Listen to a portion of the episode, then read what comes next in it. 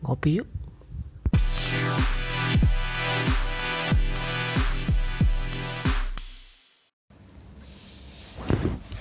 Oke, podcast kali ini podcast, podcast akhir tahun dari Ngopi Yuk sambil minum kopi di Gampung Kupi. Gampung. Ya, Kupi. Khasnya di sini ya Gampung Kupi namanya. Sebenarnya ya, ya kopi susu ya. Tapi dikasih nama sesuai khas uh, lokasi uh, nama as- nama nama tempatnya Gampung Kupi.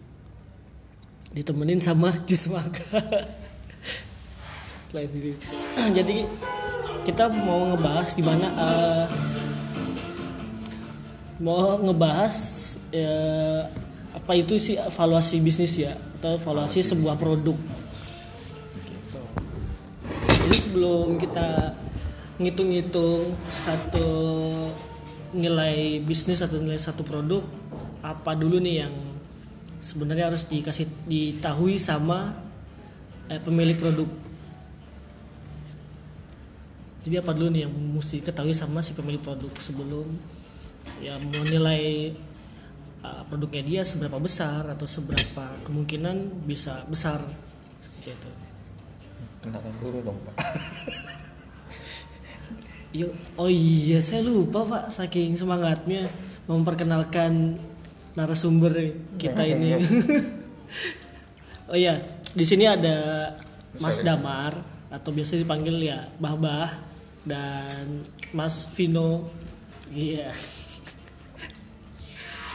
Jadi kita mau ngebahas tadi yang saya bilang g- gimana sih ngitung valuasi suatu produk atau usaha sebuah sebuah usaha ya yang di mana basicnya ini UMKM bisa dibilang ya atau uh, startup usaha startup ya. Karena kan beberapa pengusaha startup itu yang notabene pelaku usaha mikro itu mereka belum bisa ngitung secara gam gamblang ya berapa nilai valuasi produknya yang dia jual gitu. Jadi boleh dimulai Mas Dabar apa sih yang dibutuhkan sama pelaku usaha yang bisa dibilang startup ini untuk memulai nantinya ke depan meningkatkan uh, brandnya dia ataupun evaluasi produknya yang dia jual. Eh, sebelumnya selamat siang, sore dan malam. Saya Damar. Kebetulan memang eh, temennya Avan juga. Terus kita kali ini ngobrol-ngobrol soal apa tadi? Evaluasi untuk perusahaan atau tingkatnya startup gitu ya. Oke, kalau setahu saya sih sebelum memulai sebuah usaha pastinya kita harus buat plan dulu ya. Plan dulu. Oke. Ya dari planning itu kita harus ngeliat eh, usaha apa sih yang mau kita buat. Terus kira-kira sebesar apa se- eh, modalnya dan akan mau seperti apa ke depannya gitu. Kayak gitu. Heeh. ya kan nah untuk itu untuk startup sendiri biasanya eh, dimotori oleh tiga orang Tiga orang. tiga tiga orang dengan tiga keahlian yang berbeda Beda-beda. yang pertama dia yang bisa planning Hmm. yang kedua lebih ke marketing, dan ketiga lebih ke finansial Finansial. Heeh, itu nah Itu modal awal ya. modal awalnya tiga itu bisa eh, apa nggak mesti banyak orang tapi keahlian tersebut bisa dimiliki dalam satu orang juga sebenarnya nggak masalah Salah. cuman akan lebih baik jika eh, ada masing-masing ininya peran ya, masing-masing punya peran. fokus ke masing-masing nah bagi biasanya kalau usaha rumahan kan nggak terlalu memikirkan hal kayak gitu Iya ya benar. Rata-rata juga begitu. mereka langsung aja bikin oh pengen usaha ini ada ini ada budget segini mau usaha ini kira-kira prospeknya gimana gitu. Nah banyak hal sih kalau yang harus kita perhatikan di awal. Eh, mulai dari cara produksi distribusi ngitung penjualannya berapa untungnya berapa. Nah di situ harus kita lihat eh, bisa kita hitung dari awal. Mesti target gitu Jadi sistemnya kita bikin budgeting plan budgeting plan. hmm. Aha, nah di situ kita harus tahu pengeluaran kita di tahun depan itu mau seberapa besar mau ada beli alat kah atau mau ada penambahan pegawai kah itu harus di di plan dari iya tahun kita forecast ya? lah istilahnya ha, forecast kita perkirakan nah terus untuk tambahan dananya dari mana itu harus kita perkirakan juga dan itu memang eh, kalau mau berkembang memang harus ada plannya. Jadi lebih terukur perkembangannya seperti apa. Nggak kayak oh kita setahun udah setahun nih gini-gini aja. Kan kesannya jadi kayak jalan di tempat atau benar-benar. gimana. Atau nggak Nah, berkembang sama sekali. Ya. Itu malah mungkin hal terburuknya adalah bisa jadi dia tutup, Nah, untuk menghindari hal-hal tersebut yang wajib di ini sih kita harus bisa baca pasar yang pertama, Iya. eh, ngikutin tren dan ke setelah itu kita adaptasi dari tren-tren yang ada ke produk kita biar bisa eh, ride the wave. Jadi ngikutin trennya seperti apa. Dan itu akan ningkatin value-nya dari produk kita juga. bisa produk bisa bisnisnya ya Iya, bisa produknya, bisa sistem bisnisnya gitu. Mungkin awalnya itu dulu sih. Oh, itu dulu.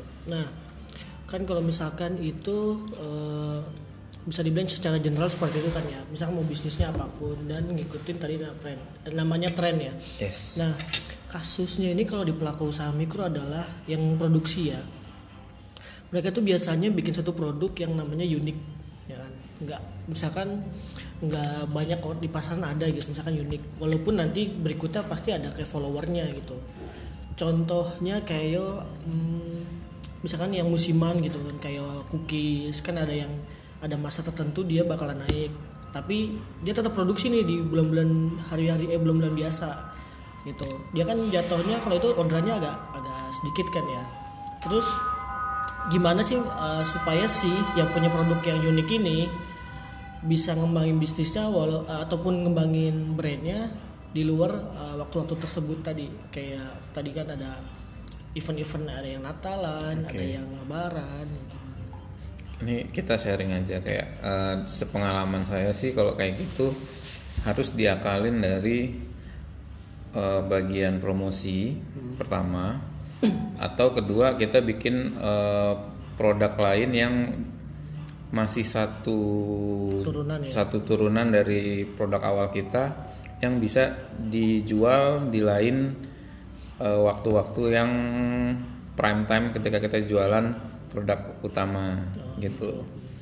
Paling sih itu terus atau bisa juga kita maksimalin eh, penjualannya di prime time-nya dengan fokus di promosi budgetnya ke ads ke networking juga dan lain-lain. Perbanyak channel pun itu juga bisa sih. Palingnya tinggal itu aja pak. Tinggal ya bikin produk yang lain tapi masih satu turunan. Atau ya perluas ininya eh, jaringannya ya tadi ya. jaringan sama perluas ya perluas tapi lebih memungkinkan sih perluas produk sih. Produk. Oh, Heeh, oh, jadi jadi variannya di Iya variannya ya, diperbanyak biar tetap bisa survive tapi tidak apa dan tidak tergantung terhadap musim. Gitu itu kalau untuk yang produk lebih ke kuliner ya biasanya ya. ya rata-rata sih kuliner. Kuliner itu kayak seasonal lah ya kayak oh, pas Natal pas Lebaran gitu. Ya karena kan produk yang model kayak gitu kan nggak setiap hari orang butuh kan? Nggak setiap ya nggak setiap hari orang butuh. Nah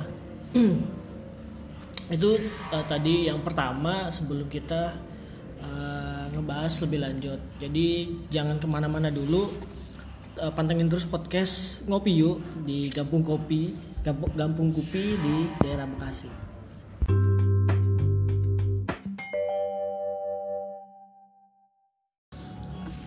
Oke, kita lanjut lagi nih di segmen kedua.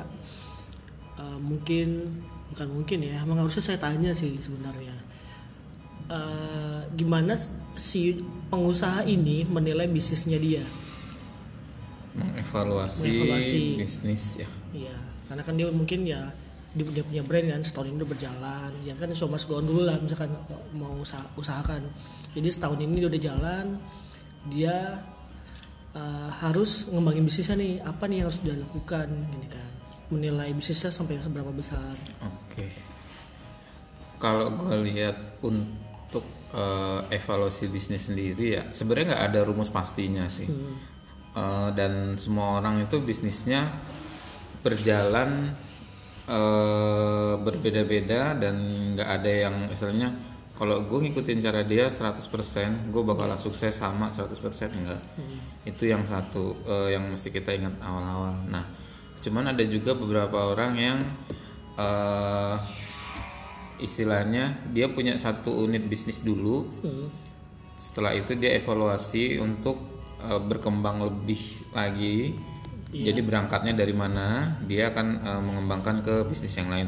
Contoh kasus kayak si ayam geprek bensu contohnya lah ya. Iya, bener. dia kan awalnya dari ayam geprek. Geprek, nah, aja. nah, ayam geprek doang. Tapi ketika sam, eh, apa popularitasnya dia sudah naik dia coba melebarkan ke, yang lain ada yang bakso, terus ada eh, ada banyak varian lah. Nah dan dia buka nah itu salah satu contohnya untuk eh, usaha yang apa eh, berkembang. Nah ada juga yang mulainya dari kayak dari komunitas dulu misal. Eh, misal dia dari komunitas eh, apa sih dari kayak contoh si kaskus. Iya. kaskus kan awal-awal memang komunitas dia forum. nah lalu dia berkembang menjadi sebuah platform dagang marketplace. Iya.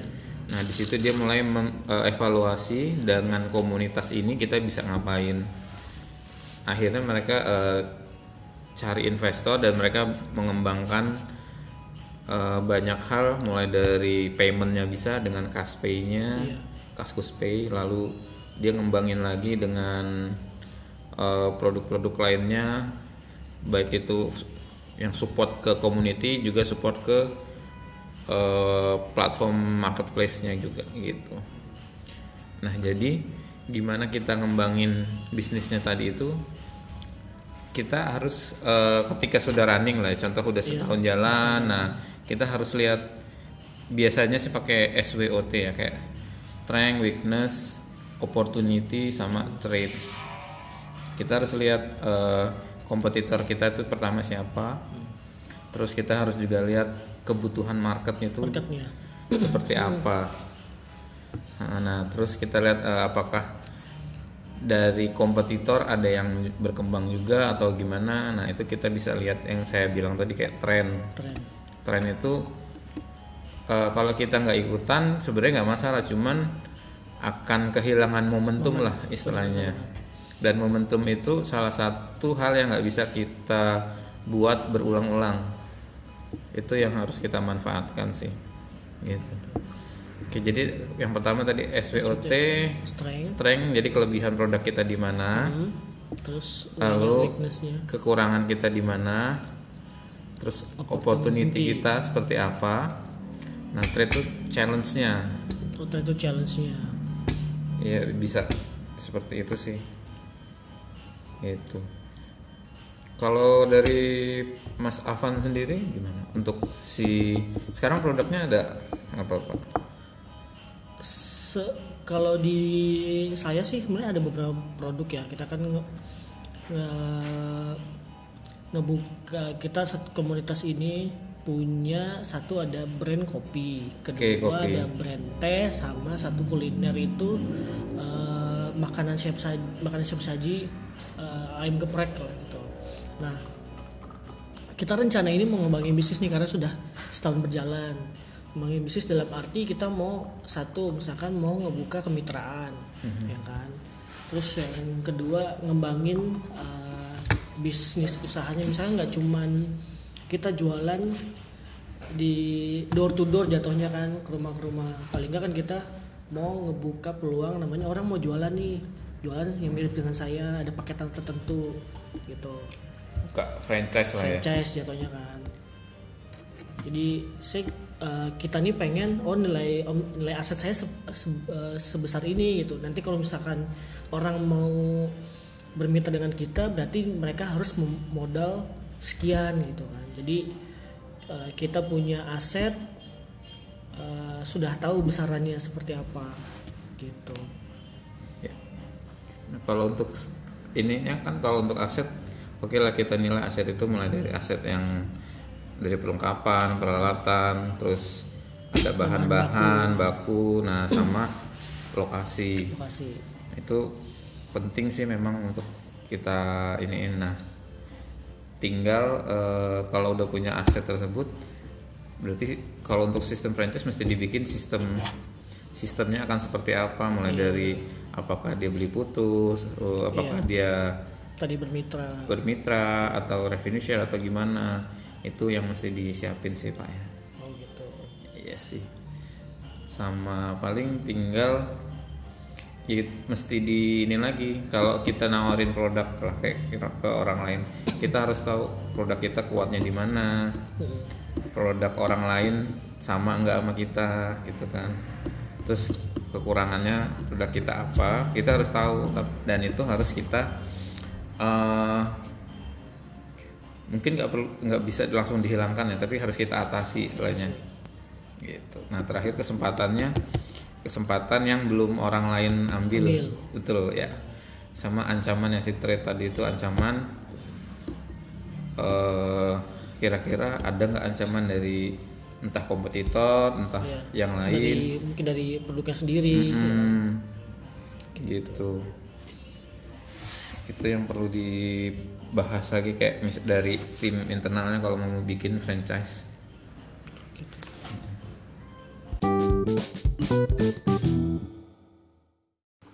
Oke, itu tadi sedikit bincang-bincang gua sama Mas Damar dan juga Vino tentang ah, gimana sih ah, at- apa yang diper, yang mesti dilakukan sama seseorang untuk memulai satu usaha.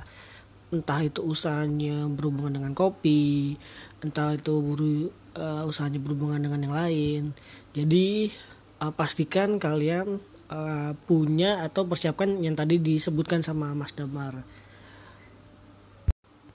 Terakhir dari gua sebagai pemilik podcast ngopi yuk sebagai penutup s- eh, sampai jumpa 2019 dan sampai bertemu di podcast ngopi yuk di tahun 2020 semoga bisa lebih sering lagi bikin podcastnya dan bisa lebih prepare lagi eh, mempersiapkan apa aja sih yang mesti disiap, eh, dilakukan sebelum memulai podcast see you 2019 dan and welcome 2020